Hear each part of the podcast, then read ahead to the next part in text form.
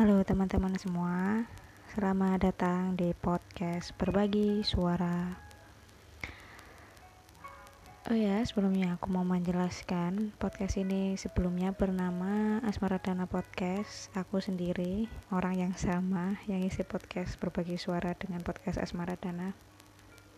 Mengganti nama podcastku karena aku awalnya membuat Asmaradana hanya untuk membahas masalah cinta tapi sekarang aku ingin membahas masalah yang jauh lebih luas lagi. Jadi aku mengganti podcastku dengan nama Asmara Dana. Oke. Okay.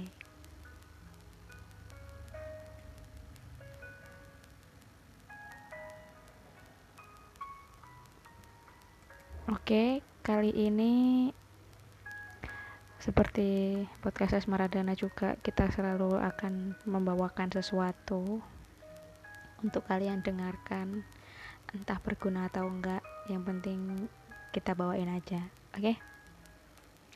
kali ini aku mau bahas tentang quarter life crisis teman-teman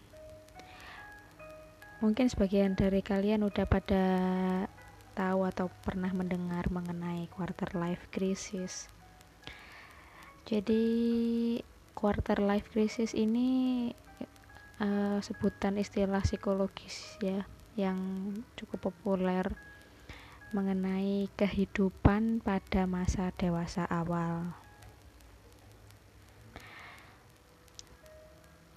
Jadi di masa dewasa awal itu biasanya seseorang akan memiliki anxiety gitu, akan memiliki kecemasan mengenai apa yang selanjutnya akan terjadi dalam hidupnya berapa sih usia dewasa awal ini?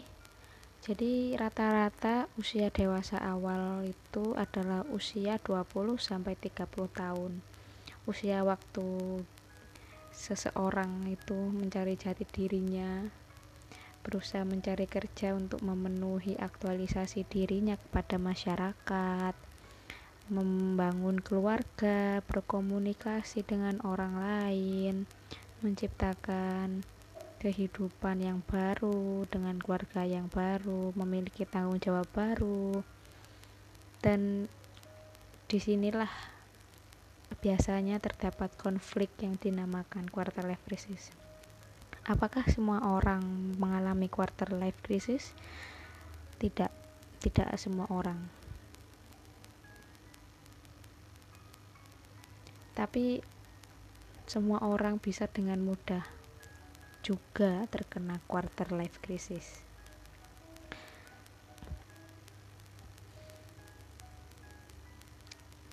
Seorang clinical psychologist Alex Fauke mengatakan bahwa quarter life crisis ini adalah periode di mana insecurity kita, rasa tidak berdiri, tidak percaya diri kita, keraguan kita, kemudian penyesalan kita mengenai karir, hubungan, finansial itu menjadi satu.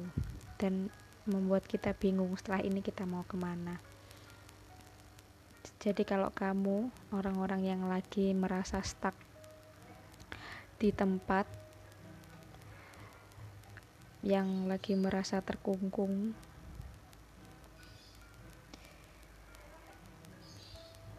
berarti mungkin mungkin kalian lagi terjebak di masa ini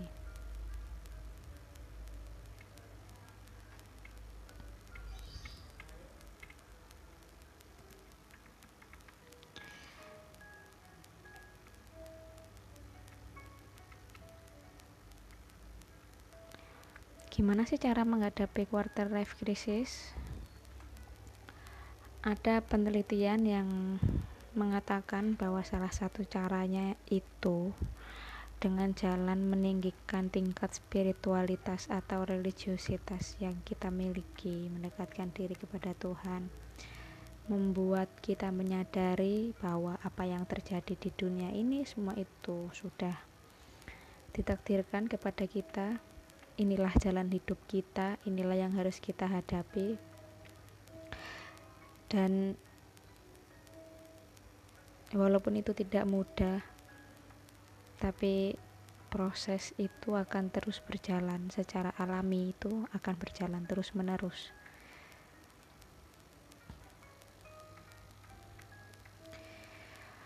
kemudian ada pula cara lain dengan tidak membandingkan diri anda dengan orang lain. Iya. Ini juga sebenarnya bukan pem, uh, pemicu quarter life crisis juga cuman memang menjadi salah satu hal yang umum terjadi pada masa milenial ini ya di mana orang-orang di Instagram itu selalu bikin kita iri. Mereka bisa ini bisa itu tapi kelihatannya kerjanya juga enteng-enteng aja. Tidak ada masalah yang menerpa.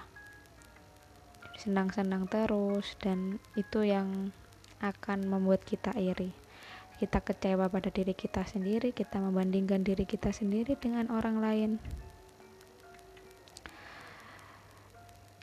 Kita akhirnya mengikuti standar kehidupan dia yang kita anggap sebagai kehidupan yang kita inginkan. Padahal sebenarnya kita bisa mencari kehidupan kita sendiri. Kita bisa melihat ke dalam diri kita apa yang sebenarnya kita bisa lakukan, apa kelebihan kita, bagaimana mengembangkan kelebihan itu, mengetahui kekurangan kita. Ada banyak cara yang bisa kita lakukan untuk menghadapi quarter life crisis ini. Raihlah tujuanmu sendiri, jadi dirimu sendiri, itu salah satu kunci yang membuat kita akhirnya bisa terbebas dari krisis yang menjerat di dalam hidup kita.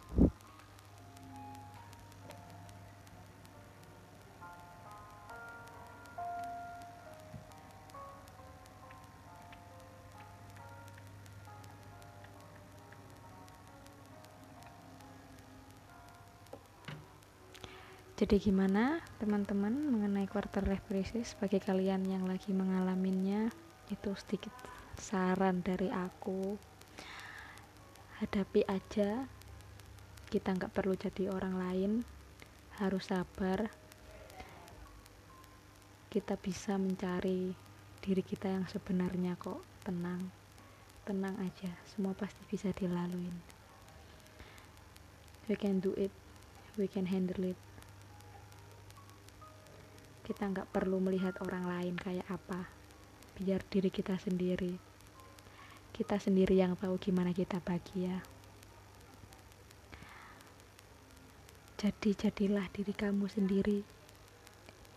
Temukan jati diri kita sendiri. Jangan terstandar pada jati diri orang lain. Bahagia dengan diri kita sendiri Oke. Okay? Terima kasih untuk teman-teman yang udah mendengarkan berbagi suara. Kita akan berjumpa lagi sesegera mungkin di kisah yang lain. Terima kasih.